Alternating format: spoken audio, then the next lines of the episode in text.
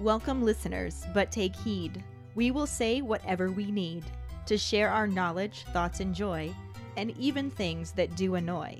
So join us now, but be aware we have a tendency to swear. We'll dial it back a little bit. But frankly, we don't give a shit.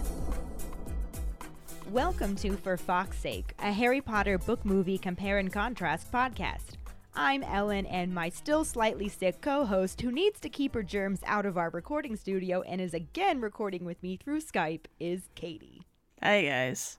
Still kind of sick. It's great. That being said, let's just fly into the Phoenix flashback. Last week, we covered the first half of Chapter 24, Occlumency, and the absolutely no corresponding film scenes. Kreacher is acting more suspicious than usual, even for him. Harry is excellent at meddling, but not so great with context clues. Snape and Sirius's desire to continuously snipe at each other comes very close to overshadowing Arthur's homecoming. Stan Shunpike, true to character, has zero chill, but then again, neither did any members of the DA. Ron's first trip on the Knight Bus has him wishing he'd called a Floober instead. And Cho is as thirsty as Harry is clueless. A match made in heaven, or hormones. During episode 160, Snape sneers sneerily. Our Potter pondering was What are your thoughts on how the movie didn't include the detail that Kreacher went missing for a while? Hi, Ellen and Katie. This is Megan calling in my Potter Pondering. So, of course, my feelings about the details of Kreacher being left out. My feeling is that that's not how it happened in the book. I am very frustrated by the details with Kreacher that were left out and the details with Dobby that were left out and the fact that Winky was left out entirely. They did the house elves a huge disservice in the movies. As for the additional pondering, if I had to choose between nightmares and extra lessons with Snape, I would choose the extra lessons with Snape because even though he kind of sucks, I loved school and I would love having extra lessons, um, even though it was Snape, so it wouldn't be as fun. But still, that's probably what I would pick because nightmares are really scary and you can never seem to do anything in your nightmares. Never actually scream or fight. But I'm ranting. And then the other thing with Harry's nightmares is that they're usually real. So that I feel like just adds a whole other level of terror to those nightmares. Thanks. Hey guys, here's my pondering for this week. This is just becoming a recurring thing now. I hated that we didn't have Kreacher disappearing because not only was it a big part of this book, but it also, I think it sort of led into when we started to pity Kreacher, you know, in the next book, and even at the end of this book, too. You know, it led to that. And we also didn't get that in movie six. So one left out thing leads to another. And as for my bonus pondering, yeah, I'd rather have the nightmares. Snape might have died on the side of good, but I still don't like him, and I would much rather have nightmares than the way he teaches occlumency. Hi, Ellen and Katie. This is Ashley with this week's Potter Pondering.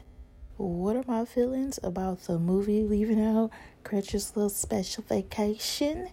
And would I rather have nightmares or kick it with Snape? I do feel some type of way about them leaving anything out of the movies, but hey, couldn't be helped, I guess. But this one is forgivable to me just because out of all the house elves depicted in the movies, Kreacher is the most developed. Sorry, not sorry. His story gets told. And even without knowing about his little special vacation to the Malfoys, we still know about Kreacher, and he has character development in the next movie slash book. What about Winky?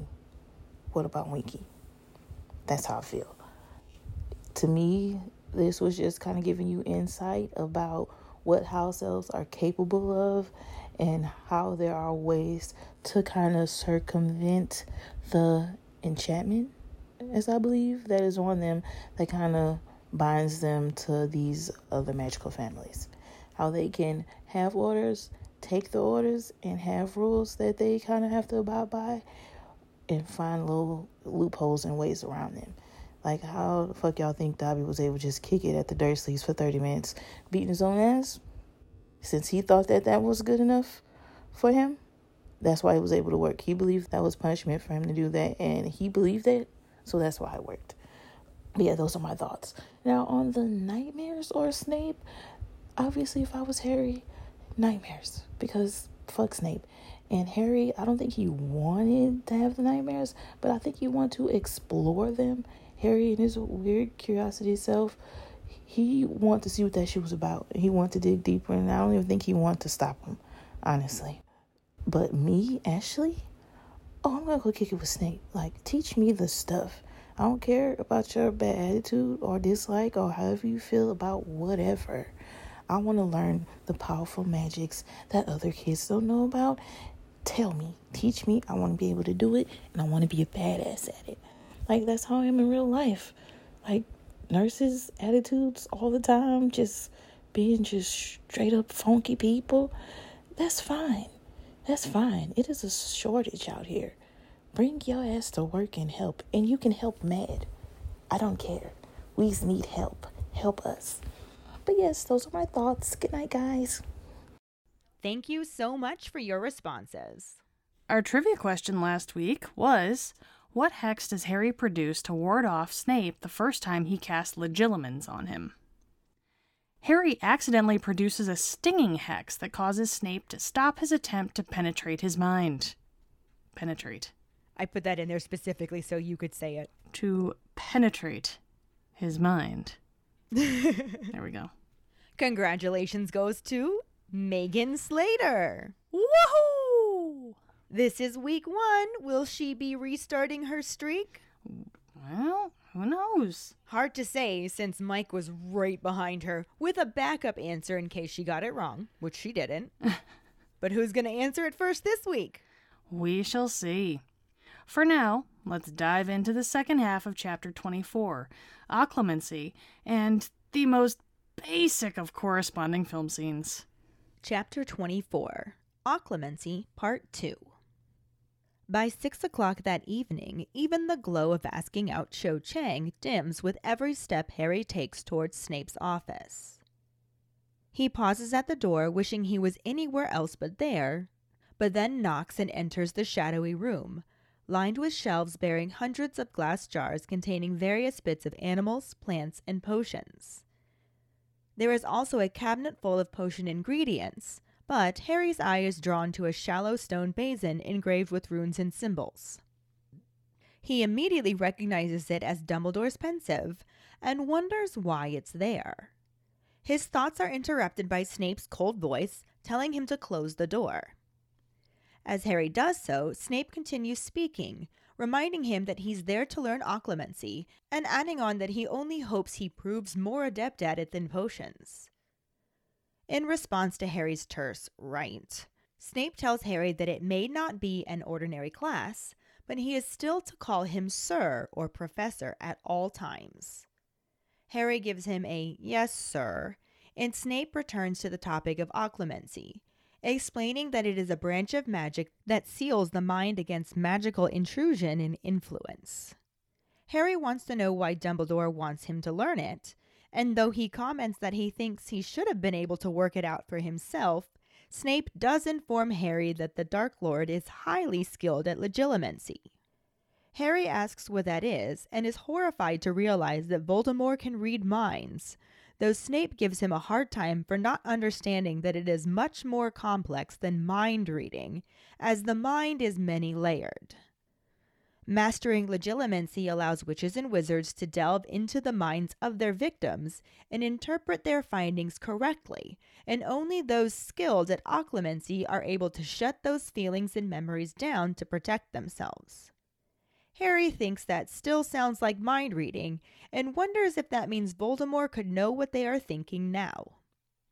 Snape explains that between distance, the protection around Hogwarts, and the fact that eye contact is often necessary to legilimency, that it is unlikely.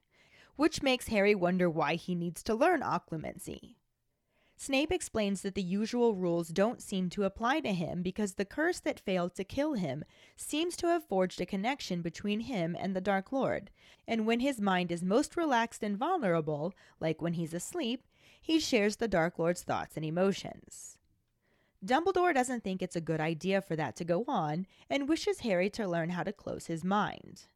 Harry doesn't understand why, since it's been pretty useful helping to save Mr. Weasley, but Snape explains that until that vision, the Dark Lord remained ignorant of the connection. Harry questions how that's possible since he saw the snake's head, not Voldemort's, and Snape snaps at him not to say the Dark Lord's name. They glare at each other over the Pensieve, and Harry quietly reminds him that Dumbledore says his name, Snape mutters in return that Dumbledore is a powerful wizard and may feel secure enough using his name. And he trails off while unconsciously rubbing his left forearm, which Harry knows is where the dark mark has burned into his skin. Harry forces his voice back to politeness to ask about the snake again, and this time Snape explains that he seems to have visited the snake's mind because that's where the Dark Lord was at that moment. Harry then asks about Voldemort realizing he was there and wonders how they know that he knows. At this point, Snape seems to be done answering Harry's question and tells him that it's enough that they know, and now they are concerned that he might use the connection in reverse to access Harry's thoughts and emotions, which brings them back to occlumency. He pulls his wand out of his robes and places it to his temple to draw some silvery substance from it and lower it into the Pensieve. With no other explanation, he repeats this process two more times and then carefully moves the basin from between them before standing with his wand at the ready, facing Harry. Snape tells him to get his wand out and use it to disarm him or for defense in any way he can. Harry asks his professor what he's going to do, and Snape informs him that he's going to attempt to break into his mind to see how well he resists. He also mentions Harry's aptitude for resisting the Imperius curse and tells him that similar powers are needed for this. He then tells Harry to brace himself and calls legilimens. Harry doesn't have any time to resist, and the office vanishes as he is bombarded with image after image of his memories. Jealousy over Dudley riding his new bike, being chased into a tree by Aunt Marge's bulldog Ripper, putting on the sorting hat and hearing he'd do well in Slytherin, Hermione in the hospital wing covered in black hair, a hundred Dementors drawing closer, and Cho Chang drawing nearer under the mistletoe. The last memory prompts Harry to find himself, wanting to protect that private memory, and he feels a pain in his knee and Snape's office returns as he realizes he fell to the floor, colliding with the leg of Snape's desk. He looks up at the professor and sees an angry wheal on his wrist, which Snape is rubbing. He asks if Harry meant to produce a stinging hex, and Harry gives him a very bitter no as he stands back up. Snape tells him that he thought not, saying he lost control and let him get in too far. Harry asks if Snape saw everything he did, and he explains that he saw flashes, cruelly wondering who the dog belonged to. Harry mutters, My Aunt Marge, in response, and Snape brings the topic back to their lesson again, letting Harry know that for a first attempt, it wasn't as poor as it could have been. He instructs him not to waste time shouting and to remain focused, repelling him with his brain so he won't need his wand. Harry angrily tells him that he's trying, but Snape isn't telling him how. The potion's master reminds him to use manners, but then asks him to close his eyes and try to clear his mind, letting go of all emotion. Despite these instructions, Harry's anger towards Snape holds on for the rest of the lesson, making it extremely easy for Snape to access his memories and basically hand him weapons to use. As Harry stands back up, heart thumping, after reliving Cedric's death, he notices that even Snape looks paler than usual as he angrily tells Harry that he isn't making any effort and emptying himself of emotion. Harry snarls that he's finding that hard at the moment, and Snape savagely says that he will find himself easy prey for the Dark Lord, that fools who wear their hearts on their sleeves and cannot control their emotions are weak, and easily provoked and stand no chance against his powers. Harry insists that he isn't weak, and Snape snaps back for him to prove it and to master himself.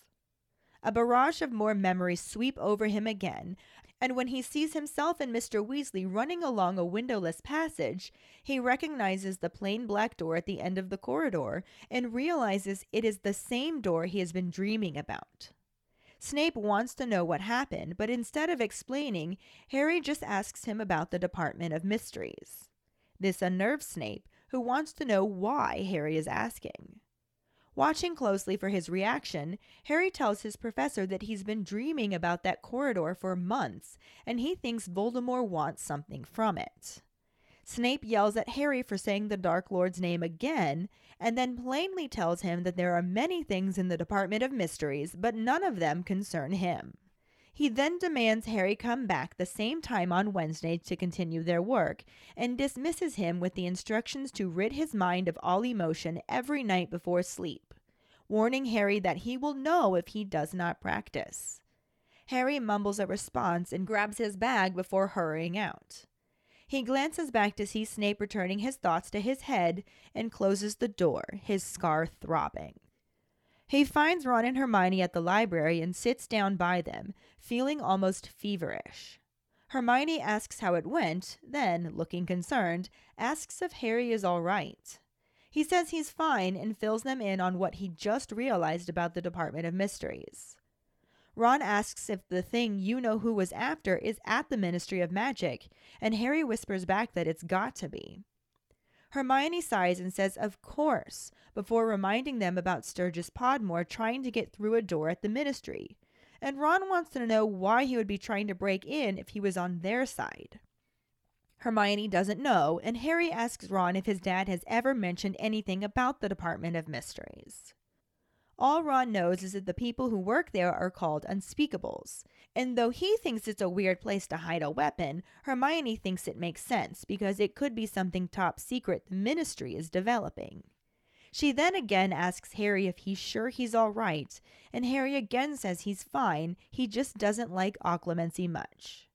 She sympathetically expresses that anyone would feel shaky after having their mind repeatedly attacked, and suggests they return to the Gryffindor common room to be more comfortable.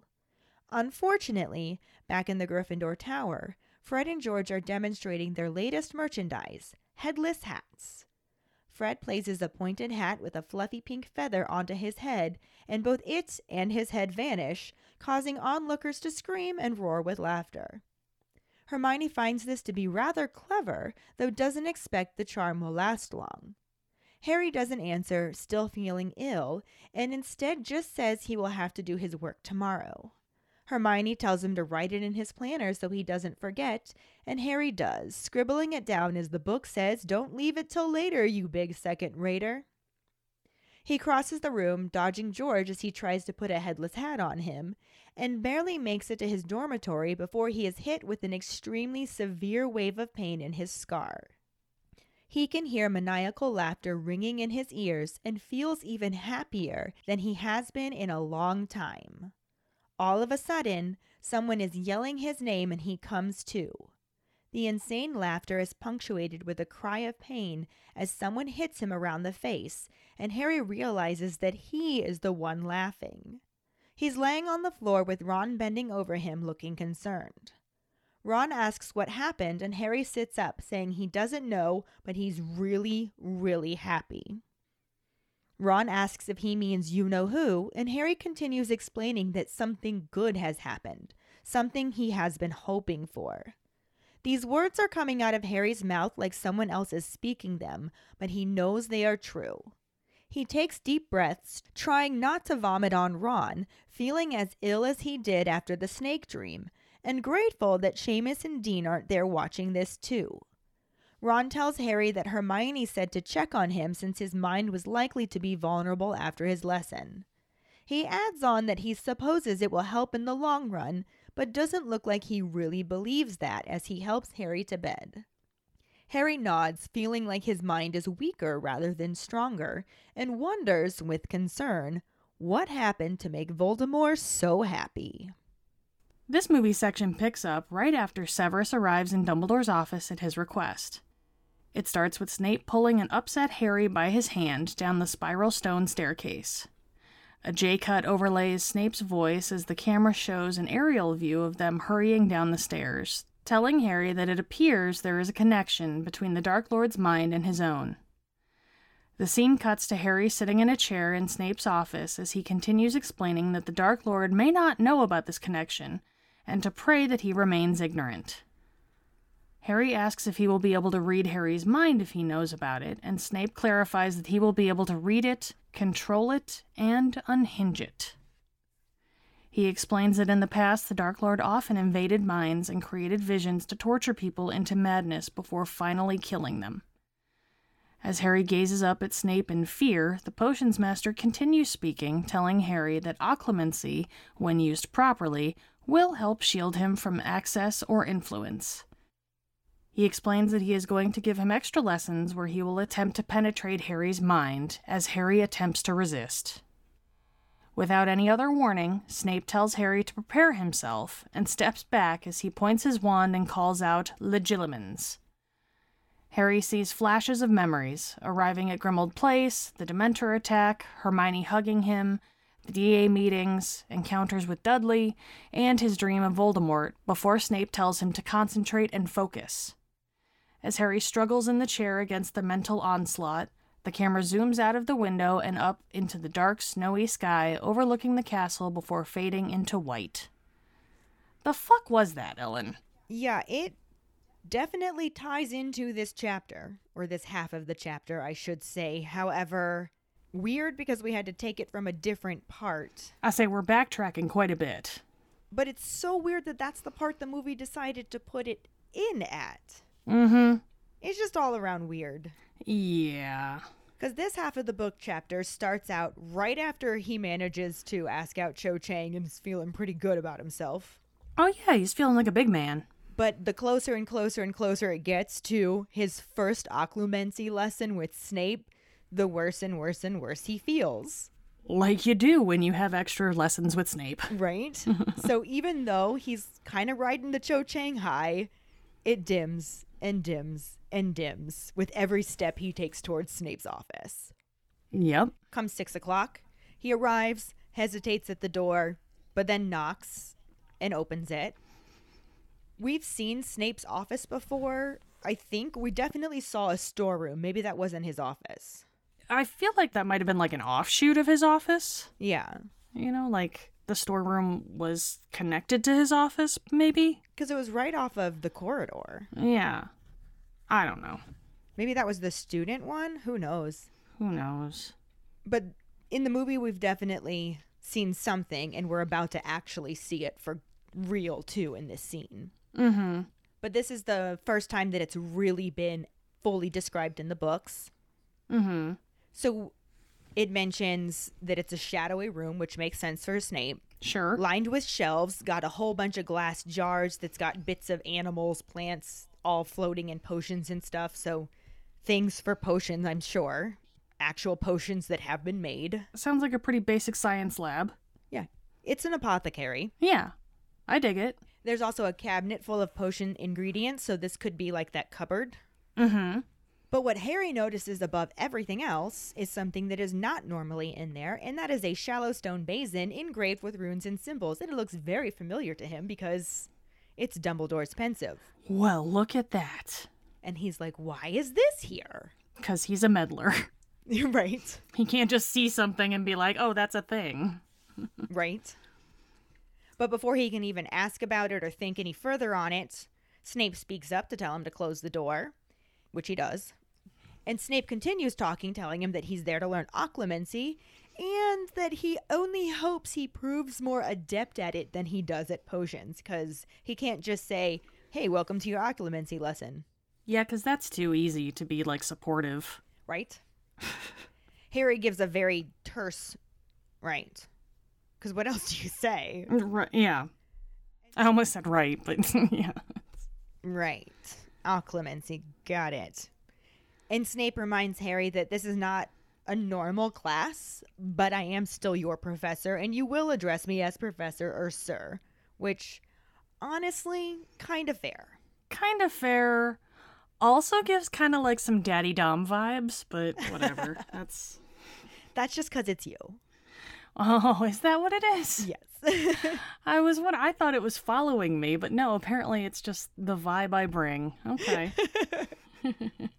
so this time Harry gives him a yes, sir. But I feel like he did it with sarcasm. I feel like he did it as like an impersonation of Snape. Yes, sir. It does have yes dot dot dot sir in Yeah. the book.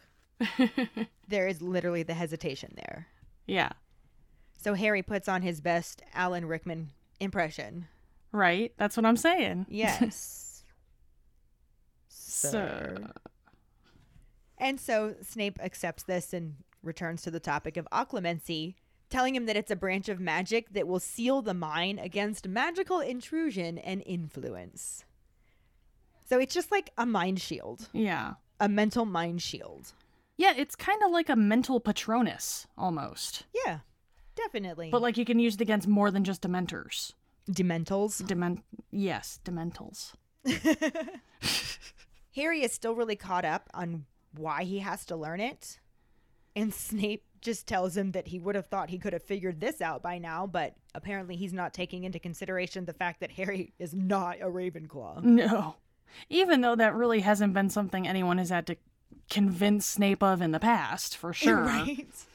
More likely he just really wanted to work that little insult in there because he does let him know that the Dark Lord is highly skilled at legilimency, Yeah. which is a new word for Harry because he says, What? LOL, what? New word for all of us. Fuck. right? and Snape kind of explains what it is, and Harry says, "You mean Voldemort can read minds?" And I always thought this is kind of funny because he specifically calls it reading minds, and Snape says it's a little bit more complex than that. Only Muggles speak of reading mind like it's a book. And he tries to explain that the mind is many layered and mastering legilimency will allow witches and wizards to delve into the minds and they can feel the feelings and hear their thoughts and interpret what they find. He's trying to explain the complexity of it by using more words, and Harry's just like, Yeah, that's mind reading, man. I don't know what to tell you. Yeah. Except he's not dumb enough to say that out loud, So basically, this is mind reading. That's all I'm getting here, guy. right? And I just think it's kind of funny that in the movie, they still just flat out say, Yes, it's mind Mhm. reading. They add a little bit more on that, but yeah, it's mind reading. Yeah, they throw a little bit more in, but I mean, bro, it's mind reading. Right. Snape just likes to overcomplicate things because It's Snape. he can. Yeah. He's like those people that like use really fancy words to make themselves sound smarter than they are. I mean, he is really smart. No, he is very smart, but like he's pompous about it. He is definitely pompous about it because it is mind reading. He's just going into the complexities that is mind reading. Yeah. Like, yes, okay, it's a lot of stuff, but basically all that stuff you just said is encapsulated in the words mind reading. Which does perhaps oversimplify it, but it gets the point across. Yeah. And basically, Harry needs to learn occlumency because that is the only way you can shut down those feelings and memories to protect yourself. Yeah.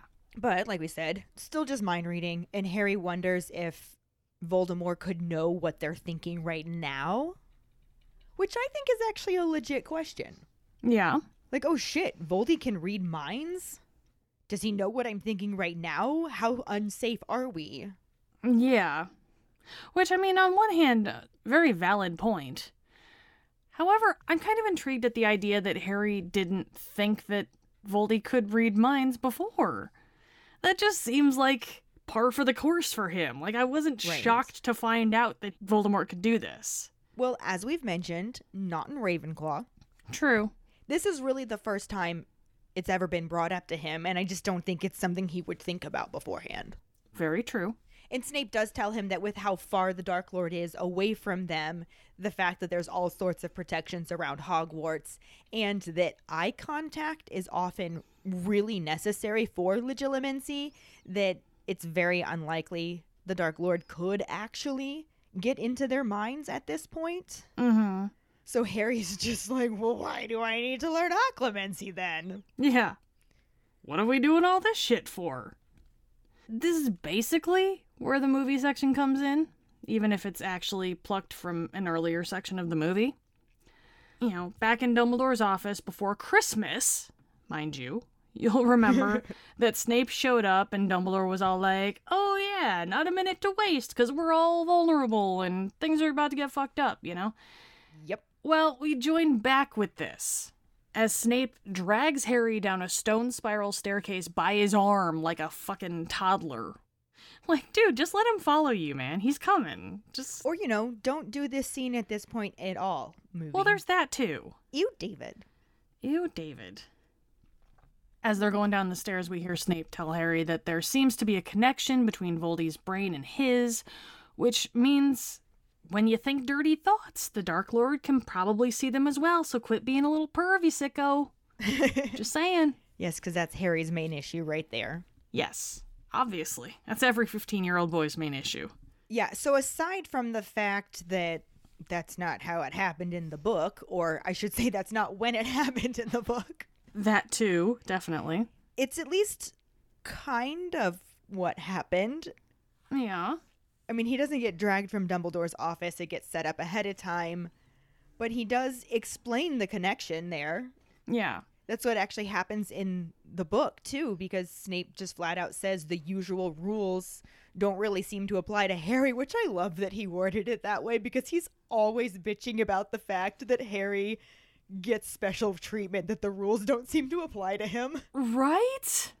Honest to not his fault, God. it's just a thing.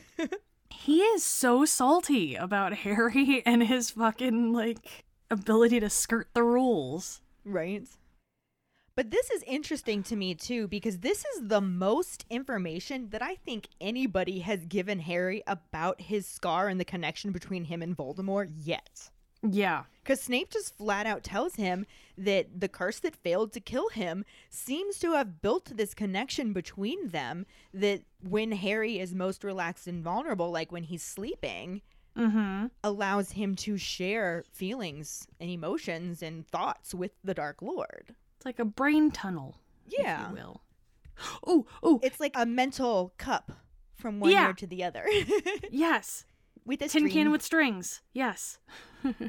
He also tells him that Dumbledore doesn't think it's a good idea for this to keep happening, and that's why he wants Harry to learn how to close his mind. What? You're telling me that that's not a good thing? And that's fair, unless you look at it from the meddler's perspective, which is the fact that he can see into the Dark Lord's mind. Right? And that's been pretty useful, even though he doesn't really like it much. He'd never Mhm. be able to save Mr. Weasley if that weren't there. That is true. And also, hello, it allows him so much more meddling power. It really does. How would he ever be able to give that up? And meddling power that nobody else has but him. Right. It definitely makes him extra special. Yeah. At this point, Snape tells him that until he had that vision about Mr. Weasley, the Dark Lord had no idea that that connection actually existed. Mm-hmm. which is when it starts to become a little bit more dangerous. Though Harry is still focusing on the fact that he's not in Ravenclaw and doesn't understand why that happened because he saw the snake's mind, not Voldemort's mind. At least that's what he thought. Yeah. And this is so funny to me too because Snape's been saying Dark Lord the whole time. And Harry's just like, but I was in the snake's mind, not in Voldemort's. And Snape's like, don't say the Dark Lord's name. Sir. And I love that. I think that's really indicative of who Snape is in a lot of ways. Yeah. Because as brave as he comes across, and to be the spy that he is, Yeah. he's clearly scared of him. Still a bit of a bitch. Yeah. He's got his reasons for going against him, but that doesn't mean he's not like scared shitless. I mean, he also has good reasons to be scared shitless because he is going against him. Well, yes. I just think it's interesting. Yeah. The movie, however, sets all this up a bit differently. What? I know you're shocked. Just calm down. Calm down, Ellen. Damn. Just chill out. Because we then see Harry sitting in a chair as Snape gathers a bunch of what looks like torture materials. Which, side note, the fuck? All he uses is a wand. Like, he unravels like an archaeologist's fucking bag full of some shit. Dramatic effect. yeah! And then, like, he pulls out what appears to be a wand, but why wouldn't he just have his goddamn wand on him at all times? Does he have different wands for different things? Maybe he does. Is that a thing? this is my charms wand. This is my curse wand. Yeah, this is my spell wand. This is specifically for transfiguration. This one is for torturing students that I don't like. like what the fuck this is my wand that i don't take out ever unless i'm going to do something bad with it so that way if like they check my spells it won't be on my regular wand. yeah, shit. Can't trace it back to him if it's not on his wand. yeah it's like a burner wand Maybe it is a burner wand. Maybe he legit uses a burner wand so Oh that my God, Pepto. Bitchmal can't check his wand and see that he's been teaching Harry occlumency. you guys my mind is fucking blown they have burner wands Episode title: oh my Burner god wands. burner wands. I didn't even think about that. Now it's like it's all that's going through my head. But anyway, so he does all that and he's getting out his burner wand apparently. And he continues explaining that Voldy may not know about this link yet, and that's for the best, so we're just gonna hope that homie stays stupid, because you don't want him to know, basically. Right. Even though that's not how it happened in the book because he totally knows now. Yeah. If he didn't know before, he fucking knows now. Now, considering that they're going this route in the movie that he doesn't know yet or may not know yet, it does make sense to teach Harry occlumency as quickly as possible Sure. before he figures it out. Yeah. So, okay, fine, whatever. It's still not how it happened in the book. No, it's not. It was not something that he had to be taught in the middle of the night. When Mr. Weasley is literally dying. Yeah, after being woken up from this fucking terrible ass dream of his, you know, other daddy being attacked. Especially since in the book he was so sick from that. Yeah. Like, this is not the moment to put his mind in a vulnerable position. It already is. He doesn't look that good in the movie either. No. He looks like he's about ready to hurl the whole time. He's like all sweaty and he's like pale and I mean he's Danny Radcliffe so he's always pale, but like paler than usual. He's stressed out cuz Dumbledore won't look at him. Right. And there's like that whole thing. He's not in the right mindset to be taught something like this. Especially not by Snape. No. No. Back in the book, Harry had just used the name Voldemort, mhm. freaked Snape out, Yeah. and they're just glaring at each other over this situation. And Harry gives him a, well, Dumbledore says his name. What are you a bitch? Right. And Snape actually mutters a little bit, not really clearly and kind of trails off, but makes a comment about how Dumbledore's a very powerful wizard and may feel secure enough using the name, but that doesn't mean they all are. Cuz you're a bitch. Yeah, well, he trails off from this and he actually rubs his left forearm, which Harry knows that's where the dark mark is. I feel like Snape also knows better than most just how scary Voldemort is. Mhm. Well, he's seen it in person. Yeah. And he's been forced into a lot of things because he chose, as still a child with a non fully developed brain, to follow him. Yeah. And it's not like you can just hand in your resignation from something like that. No, not at all. Just blood in, blood out kind of deal. It's like the Crips. Yeah. Basically, Yeah, I do liken the Murder Munchers to a gang. for sure. And Snape was absolutely one of those traumatized children that gets drawn into that because that's who they target. Mm-hmm. Like I said, I have a lot of sympathy for teenage child Snape. Right?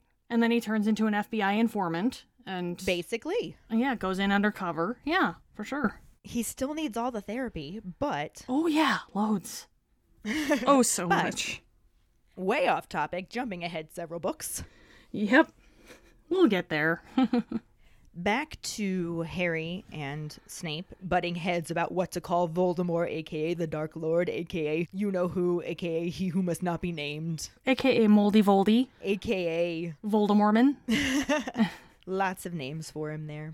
Yep. Tom. After all that, Tom. But Harry manages to get back to a semblance of politeness and asks about the snake again. Because he really wants to know why was that a connection with Voldemort. And this time Snape does actually tell him that he was in the snake's mind because that's where the Dark Lord was at that moment. yeah. So he was actually visiting Voldemort's mind. It just happened to be that Voldemort's mind was currently in said snake. Yeah. Harry also wonders about Voldemort realizing he's there because, like we said, that happened in the book, but not the movie. Mm-hmm. At this point, anyway. And he wants to know how they know that Voldemort now knows that. That's a valid question, I think. Not according to Snape, who feels pretty done answering Harry's questions at this point, although, like I said before, he's really gotten more answers in more detail than he has from most other people. That is true. And Snape just tells him for this one that it's enough that they know, which I imagine they know because Snape knows. Yeah. Or they can figure it out with how quickly Arthur was found. It could be that they know because Harry felt that specific hatred towards Dumbledore when he was in his office with him. Possibly. And that hatred was actually Voldemort jumping into his feelings Mm-hmm. and seeing Dumbledore through Harry's eyes. True. So that could have been the giveaway, too. Very true. But basically, they know that he knows, and now they're worried he's going to use the connection in reverse to access Harry's thoughts and emotions. Use them against him in some way, and that then brings them back to occlumency, which is the whole reason why you're here in my office, even though I don't want you here. Full circle. We actually get a little more specific information in the movie. Just a smidgen. Because Harry questions if that means Voldy will be able to read his mind, and Snape tells him that getting his mind read is the least of his worries, because Voldy will turn that bitch inside out if he knows he can. Like, it's literally that pasty fuck's favorite hobby. He will mind fuck you so hard, there will be no wrinkles left in your brain. A lobotomy? yeah, something like that. A vulvotomy. But yeah, surprisingly, this does very little to assuage Harry's fears. Not that Snape was trying to do so, of course, because why would he? No. It's What? Snape. Yeah, if anything, he was trying to make him more fearful so that he would learn how to do this, yes, like trying to motivate out of fear. which does sometimes work. Sometimes, sure. Not with everybody. No.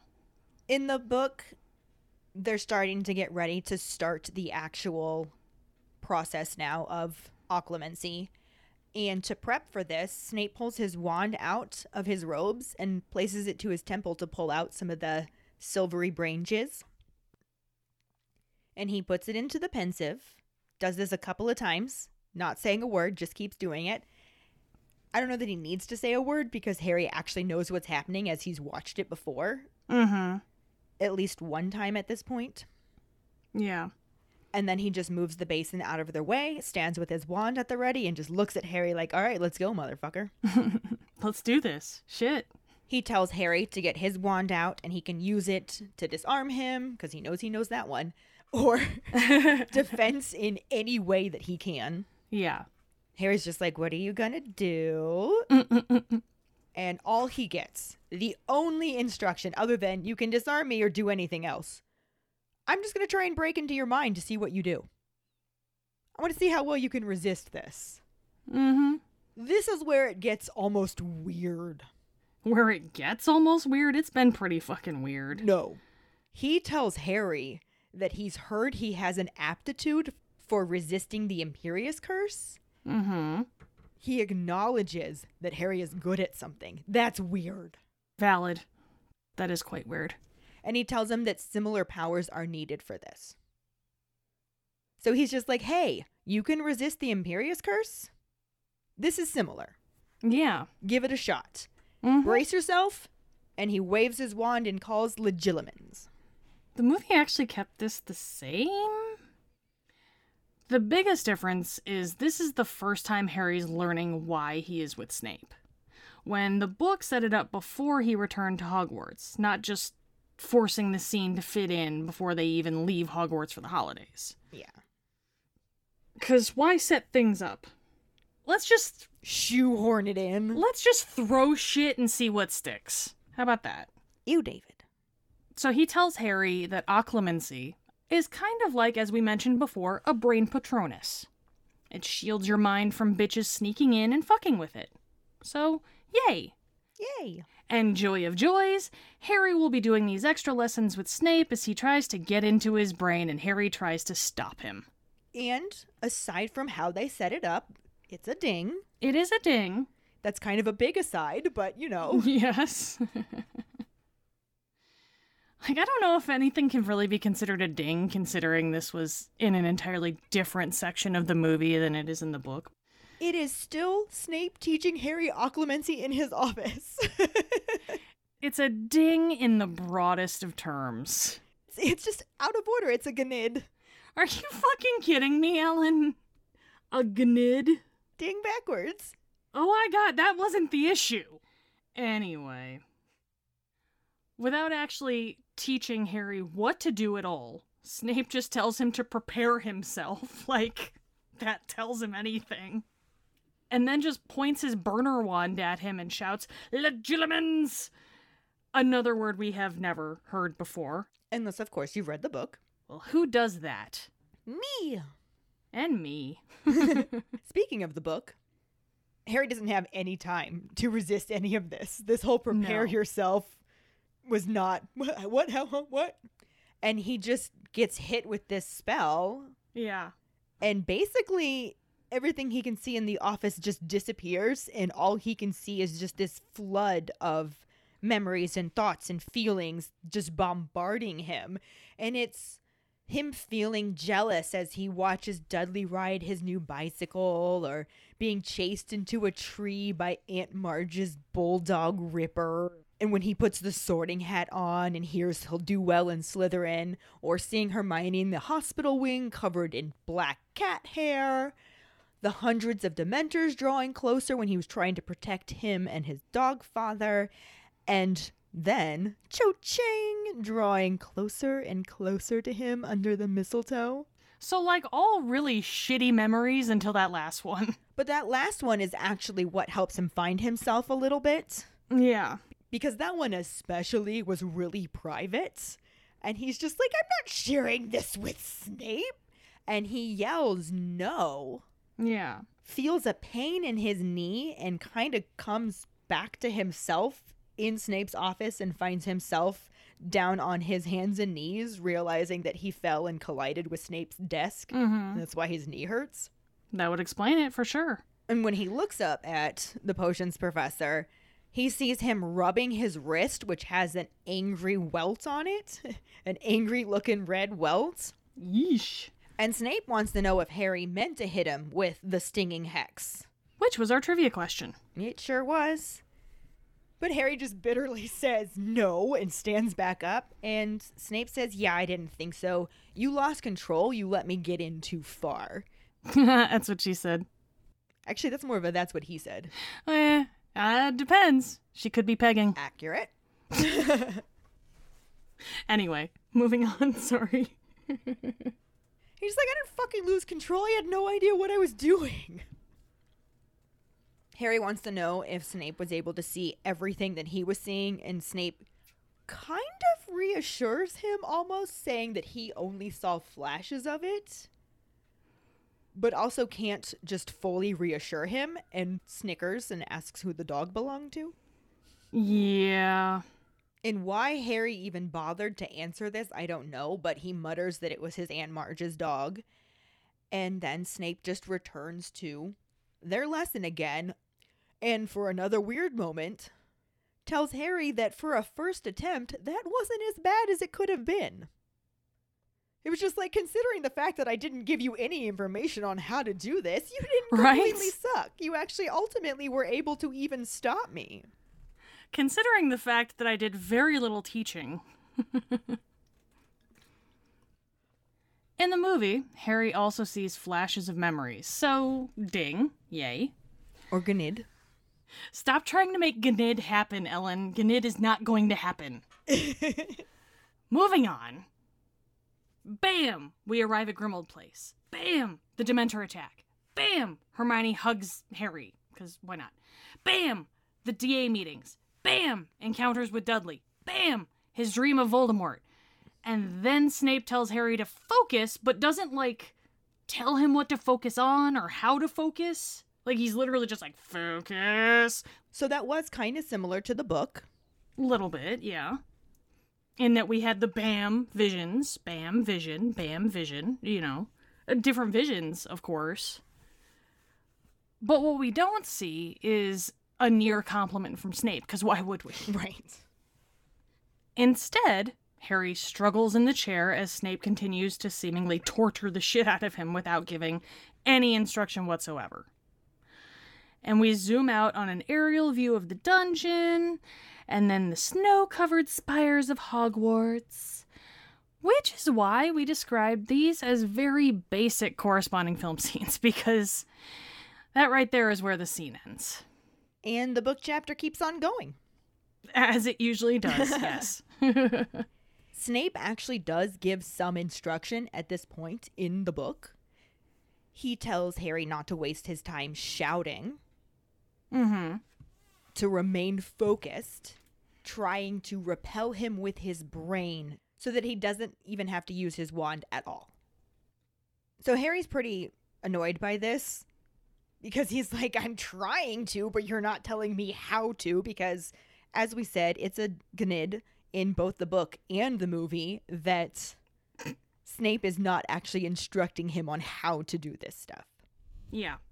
Instead of, you know, actually instructing him, Snape just tells him to use manners. And then does actually say, close your eyes and try to clear your mind, letting go of all emotion. So, like I said, he gives him some instructions in this. Yeah. That being said, Minimal at best, but still better than what we got in the movie. yeah, and way easier said than done. Mm-hmm. The moment somebody tells me to clear my mind, I will think of anything and everything. Oh, dude, I don't even understand when people tell you to clear your mind. I'm like, I don't know what that is. Like, all you can really do is just start going, Om. Even then, I'm literally just thinking about what my voice sounds like. I literally, when I'm trying to clear my mind, just find myself thinking about how I can't think about anything. I'll think about clearing my mind. It's just another thing to think about, though. People, a lot of times they tell me that the best thing to do with ADHD is to meditate and like clear. And I'm like, I don't, uh, that's not a thing I can do. Because all of a sudden I'm like, man, we need milk. You know what's really good? Soup. I like soup. Anything and everything. Anything, yeah. It doesn't matter what it is. And then on top of that, Harry can't stand Snape and he's totally a dick, so he's just really pissed at him. And that emotion makes it even more difficult for him to let go of anything. And it just makes it really easy for Snape to keep accessing his memories. And he yells at him again, You're just handing me weapons to use. Yeah. So, yeah, he just keeps pulling more memories, attacking Harry's mind over and over again. Harry keeps falling back to the ground, getting himself back up. And by the time they get to the point where he basically has to relive Cedric's death, the thing is, because Snape is seeing all of this too, Snape just witnessed Cedric's death. Yeah. And this was one of his students too. Yeah. And the book even specifically mentions that even Snape looks paler than usual after this one. And also, this goes in too with how the movie not only took out the extra shitty stuff that Snape did, but it did take out things like this as well. Where you were kind of like, oh, you know, maybe it was just certain students. Do you know what I mean? Like, not that that makes it any better. No, the man needed all of the therapy and had no business being a teacher. But I think on a lot of levels, he still cared and was just afraid to show that. Yeah. And this took out even the idea that he cared in any way, shape, or form. It really did him a disservice. He was a very deep character. And then, of course, Snape can't even let anybody see that kind of weakness in himself. So his reaction to all of this that's been going on is to just yell at Harry for not making any effort in emptying himself of emotion. Well, yeah, because you got a mask right away. Don't let them in. Don't let them see. We are not turning this into a Disney sing along, Ellen. Be the shitty potions master. You always have to be. Conceal, don't feel. Don't let them know. Ellen. Ellen. Anywho, Moving on. Harry snarls back that he's finding it very difficult to empty himself of emotion because Snape keeps pissing him off. I don't think he actually says that last part. What? It's implied. yeah. And because Snape has to continue pissing him off, he just tells him that he's going to find himself easy prey for the Dark Lord, specifically saying that fools who wear their hearts on their sleeves and cannot control their emotions are weak and therefore easily provoked and stand no chance against his powers. And all Harry hears out of that is he's weak, and he goes, I'm not weak. So Snape says, Prove it, master yourself. And they go for one more attempt Sure. Hits him one more time with legilimens. And in another wave of these memories, he sees himself and Mr. Weasley running along a windowless passage, and he recognizes a plain black door at the end of the corridor, and he expects that they're going to go through it, but they go past it. Okay. And it clicks for him. He knows that door. This is the door that he's been dreaming about. And now he knows that door is in the Department of Mysteries. And he ends up yelling out, I know, I know, which makes Snape stop on his own, wanting to know what he knows, Yeah. what happened there. And instead of answering him, Harry just says, What's in the Department of Mysteries? Hmm. And he's actually kind of pleased to see that this unnerves Snape a little bit because he's got a knack for knowing things he shouldn't know. Right. And Snape's just kind of like, why are you asking about that? Be like, it's my meddling powers. And so, again, watching for his reaction because it's pretty telling, Mm-hmm. Harry explains that he's been dreaming about that corridor and that door in specific, and he recognized it. And he thinks that Voldemort wants something from it, and that's why he's been dreaming about it. And again, Snape yells at Harry for saying the Dark Lord's name, Oh, quit being a bitch. right? but also tells him there's a lot of things in the Department of Mysteries, but none of them concern you, which bald faced lie right there, dude. Right. Not that Harry knows that at this point, but none of them concern you. One of them literally concerns him. Literally. Literally. Literally, not literally. Literally. Okay. I literally love you. But like I said, at this point, this has completely ended it. Between feeling the emotion himself from witnessing Cedric's death Mm-hmm. and Harry starting to meddle in things that he cannot answer, he's just like, yeah, we're done for tonight, but you're going to come back on Wednesday. So forget it being a once a week lesson thing. He's now like, come back in two days. Yeah. We'll continue this work then. He's like, you get one day break. And then I'm gonna fuck you up all over again, sir. Tells him to rid his mind of all emotion every night before sleep, which again, easier said than done. And warns him that he'll know if he doesn't practice. Which he will. I mean, yeah, hmm. sure. It's accurate. So Harry's just like, yeah, yeah, yeah, whatever. And he grabs his bag and starts to leave. And he looks back just to see Snape retrieving his thoughts from the Pensieve and then closes the door. And his scar is just throbbing. Fun. He almost feels kind of like how he did after he had the dream of Mr. Weasley. Mm-hmm. Like it really affected him. He remembers that Hermione told him that they were going to be in the library, so he heads there to find them and just sits down by them, feeling almost feverish at this point. Yeah. Hermione first asks how the lesson went, but then really sees what he looks like and wants to know instead if he's all right, which of course Harry just says fine because that's what he does. He's a boy and he's Harry and He's yeah. more concerned with realizing what he realized about the Department of Mysteries than he is about how he actually feels at this moment. Yeah. Meanwhile, in the movie, he looks and feels just like he did after he had that dream with Arthur because it was after he had that dream with Arthur. About that. but anyway, he fills them in on the whole Department of Mystery thing, and Ron wonders if the thing you know who was after is at the Ministry of Magic, which Harry thinks that it's got to be. And Hermione also thinks this seems pretty logical because Sturgis Podmore was trying to get through a door at the ministry when he was mm-hmm. arrested, Yeah, context clues. right? But that makes Ron wonder why he would be trying to break through that door if he was supposedly on their side and Hermione's not sure. So Harry just asks Ron if his dad's ever mentioned anything about the Department of Mysteries. Mm-hmm. And literally, all Ron knows is that the people who work there are called unspeakables, That's pretty badass. right? Ron thinks that it's a weird place to hide a weapon, but I think that's just an indication of Ron also not being near qualified enough to be in Ravenclaw. Right? Because as Hermione points out, it makes perfect sense. It actually could be something top secret that the ministry is developing. And hello, it's literally called the Department of Mysteries. How is it weird to hide a top secret weapon in a Department of Mysteries? That feels like the exact perfect place. right? Like, you have a mystery, you put it in the Department of Mystery. What? I don't understand how Ron doesn't catch that. Whatever. Yeah.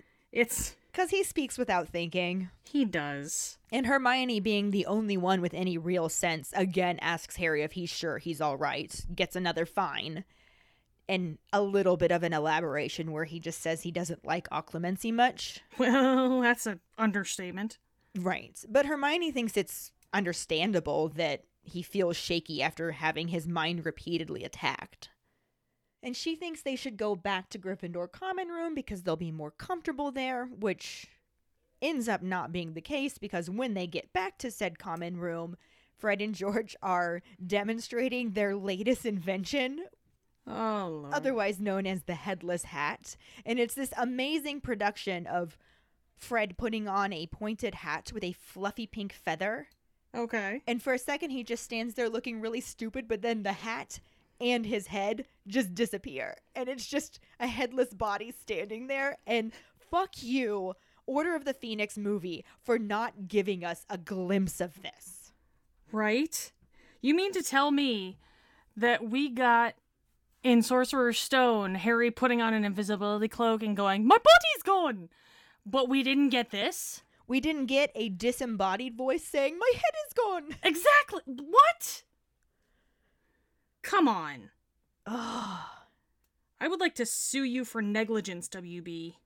but it's definitely quite the distraction because girls are literally screaming in reaction and other people are just cracking up and it's very noisy and very disruptive and Hermione can't even focus on her work because she actually finds the magic that they were able to do to invent this to be very clever Right? though she does comment that she doesn't think that the charm would last all that long I don't think it needs to. right for a joke hat It's literally a hat trick.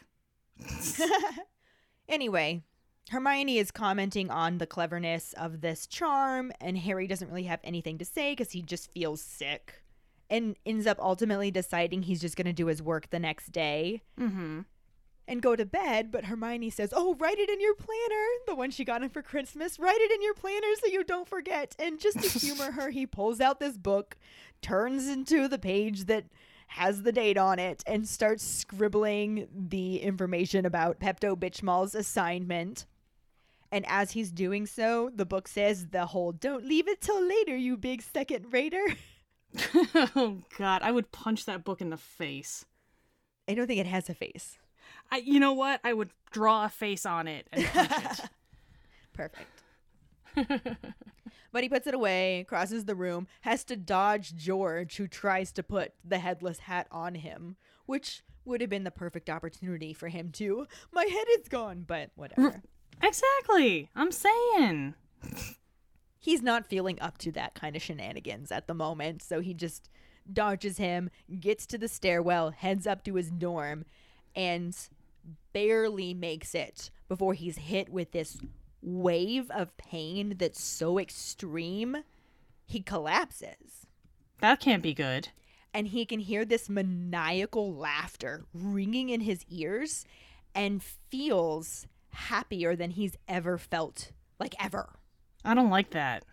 Through all of this, he can hear somebody yelling his name, and that crazy laughter gets interrupted by a cry of pain, which, as it turns out, was someone hitting him across the face. And he kind of comes to to realize that he is, in fact, the one laughing. Oh, that's freaky as fuck. Can you believe we did not get this? That's oh. Could you imagine Daniel Radcliffe doing that though? Oh, He's really good at weird, creepy stuff. yes. He would have been awesome at that. That would have been the creepiest thing ever, and I would have lived for it. Right. But he comes to and he's lying on the floor. Ron's leaning over him, looking really concerned, understandably. His best friend was just laughing like freaking maniac. Well, yeah. He wants to know what happened, and Harry manages to sit up, saying he doesn't really know, but he's really, really happy. Mm-hmm. And Ron's like, You mean you know who? And Harry says, Yes, something good has happened, and it's something that he has been hoping for. I'm sorry, but literally, as you were talking, all I started imagining was the only time we've ever heard Voldemort laugh in the movies, which was that weird. and now Harry- I'm just oh my God, Daniel Daniel Radcliffe Radcliffe, doing that. Daniel Radcliffe imitating that with like a random ow in between. oh my god! Why didn't we get this? Ow! Ow! Ow! yes. God damn it! Why don't we have this in our lives? We do now. We just did it. Oh my god! That You're welcome to everyone listening to us. That was incredible. Ow. But yeah, so something good has happened, something he's been hoping for, and Harry is saying this as if somebody else is speaking through his mouth. He's not thinking about these words, they're just pouring out. Word vomit. But as they're coming out of his mouth, he knows without a doubt that they're right. He knows that Moldy Voldy is super fucking happy about something. That's just scary. For a number of reasons. He's taken some deep breaths, trying not to vomit on Ron like he did last time because he feels, like I said before, exactly like he did after the snake dream. Yeah. This time he's very grateful that Seamus and Dean aren't there watching all of this happen too, because that's Oh, the last thing he needs. I say that's all he fucking needs right now, or Neville for that matter. Well, Neville wasn't really watching the last time either because he immediately went to go get McGonagall. Well, just to have anybody there. Yeah. I th- I feel like aside from Ron, because Ron is Ron. And Ron tells Harry that he came up to check on him per Hermione's suggestion because, again, she's the only one with any actual sense. And Right. she knew that his mind was likely to be really vulnerable after the occlumency lesson. Mm-hmm. And he adds on that he supposes it'll be helpful in the long run, but he doesn't even look like he believes this as he's saying it. Yeah. He's just like, yeah, I'm sure that this is going to be a good thing ultimately, but maybe you should just go to bed now. But right now, I'm. A, this sucks ass.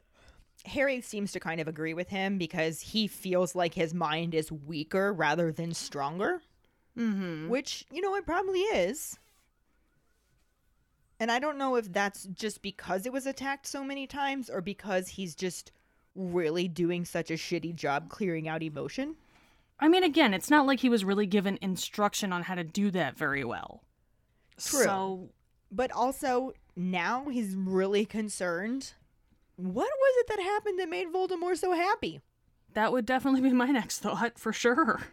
And let's be honest, Harry and his meddling addiction, we're going to go with addiction, yes, sounds sounds about right. he's never going to be able to close his mind. Mm-mm. He's too curious. Yeah, he's way too fucking curious. Mm-mm. And he's never going to be able to because he ultimately doesn't want to. Yeah. If he actually wanted to close his mind, I bet he could do it easily. Oh, But for his sure. curiosity and his meddling addiction are 100% the thing that will prevent him from ever being able to because he doesn't fucking want to. Here's the thing. When he was able to repel the Imperius curse, that was very one-sided. Someone else is controlling you. With this, there's a link.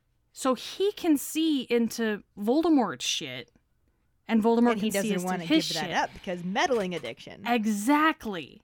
If it was just one sided and it was just Voldemort seeing into his mind and that's all it was, I feel like he would be a lot more apt Concerned? to try. yeah, a lot more apt to try harder at controlling it. But because there's the link the other way, he's like, "Oh, but I kind of like this because it's a thing. I can see into his mind." And then on top of that, Harry is stubborn as fuck. Well, yeah. And the Imperius Curse was actually controlling him and making him do something he didn't want to do. Yeah. And because he's so stubborn, it's almost ingrained in him to just, why would I do that? I don't want to fucking do that. Yeah. And it's not the same controlling thing, No. it's more subtle. So it doesn't activate his stubborn powers as much from that angle. It's kind of how, like, when Snape was doing legilimens on Harry, Harry didn't really fight back until he got to the part that Harry was like, oh, no, no, no, no, no. I don't want you seeing that. this is that. private. You don't get to see Yeah, this. I don't want you seeing that. Don't you? What the fuck are you doing in there? Get out. He may have the strength to do it, but he does not have the motivation. yeah. I don't think he has the willpower to fight off his meddling tendencies. Like I said, addiction. Yeah. But that'll bring us to the end of the book chapter. And as we've been done with the movie section for quite a while now, we didn't have any new actors because it was just Snape and Harry. And we've talked about them before. So, Yep, very basic. yeah, so let's move right on to the Potter Pondering. Which is, what do you think about the movie putting Harry's first occlumency lesson before the holidays instead of after, like in the book? Find the post on our Facebook page and share your thoughts, or call us at 216 526 6792 and leave your response as a voicemail. Make sure you start off telling us your name and then go into your answer. Don't forget, you can also stitch your response on TikTok. And I know I've been saying that every week, and we haven't made a TikTok video in a while, but I promise you there will be one this week. you guys can blame me. It's been a really, really shitty month. but we really looked forward to reading, hearing, and seeing them. This will bring us to our sorting hat story, which is from Michael Slater. He writes Hello, my name is Michael. My house is Ravenclaw, and my Patronus is a badger. My wand is maple with a unicorn hair core, 12 inches with slightly springy flexibility. My story is very similar to one you've already heard, as my twin sister is a devoted follower of the podcast. When we had our ninth birthday, the Harry Potter books Prisoner of Azkaban and Chamber of Secrets were given to us as gifts. Our family was big into reading every night, so we weren't disappointed with unfamiliar books. After reading Chamber of Secrets, we decided we loved the series and our parents got the Sorcerer's Stone. We were hooked after that and eagerly awaited each new installment. Often I would get frustrated with my family's slow reading pace and steal the book for myself and read ahead when I should have been sleeping. As we got older, our family reading time faded away, but we all continued to read the books as they came out. Harry Potter has a special place in my family, and it has been able to bring me closer to friends and acquaintances as it has for so many others. Thank you so much for sharing your sorting hat story with us, Michael. Yes, If you are anything like your twin sister Megan, then you have got to be equally awesome. Megan is pretty fucking awesome. I would say so. Yeah. Thank you very much for sharing this with us. And if any of you other keepers out there listening would like us to read your sorting hat story on a future episode, you can email it to us at forfoxsakepodcast at gmail.com. Let us know your house, wand, patronus, how you got into Harry Potter, and anything else you might want to share with us. Or you can message it to us over social media. This week's trivia question is Who was convicted for murdering Gideon and Fabian Prewett? The first one who responds with a correct answer and the code word hashtag brutal will get a sticker. Another way to get a sticker is to rate and review us through iTunes or Facebook. Make sure to email us at forfoxsakepodcast at gmail.com to let us know you did, and we will get back to you to figure out which sticker you want and where to send it. Don't forget to find us and follow us on Facebook, Twitter, and Instagram at FoxSakePod. Following us on Podbean at foxsakepod.podbean.com will get you the episode as early as possible and give you a leg up in answering the trivia question. You can also go to our website at forfoxsakepodcast.com to check out our For Fox Sake and Harry Potter related merchandise for sale. Don't forget to subscribe to our YouTube channel where we post our weekly podcast episodes, cooking show episodes, vlogs, bloopers, and other random videos. If you would like to support us as a patron, you can sign up on patreon.com slash foxsakepod. $2 and up a month will get you some awesome perks like for Fox Sake swag, access to patron-only Facebook groups, chats, our Discord channel, virtual hangouts, and more. As always, any support you can give is greatly appreciated, even if it's just telling your Harry Potter friends about us. And if you don't have any Harry Potter friends, there's another reason to join our Patreon because you will meet some of the best Harry Potter people ever. I mean, just the best people ever, really. There's that too. Period. End of sentence. And join us next week when we talk about the first half of Chapter 25, The Beetle at Bay, and the film scenes that correspond with a tiny portion of the chapter. Thanks for listening. We hope you hear us again. I'm Katie, I'm Ellen. and in the meantime. Keep calm and Harry on! Oh, for fuck's sake.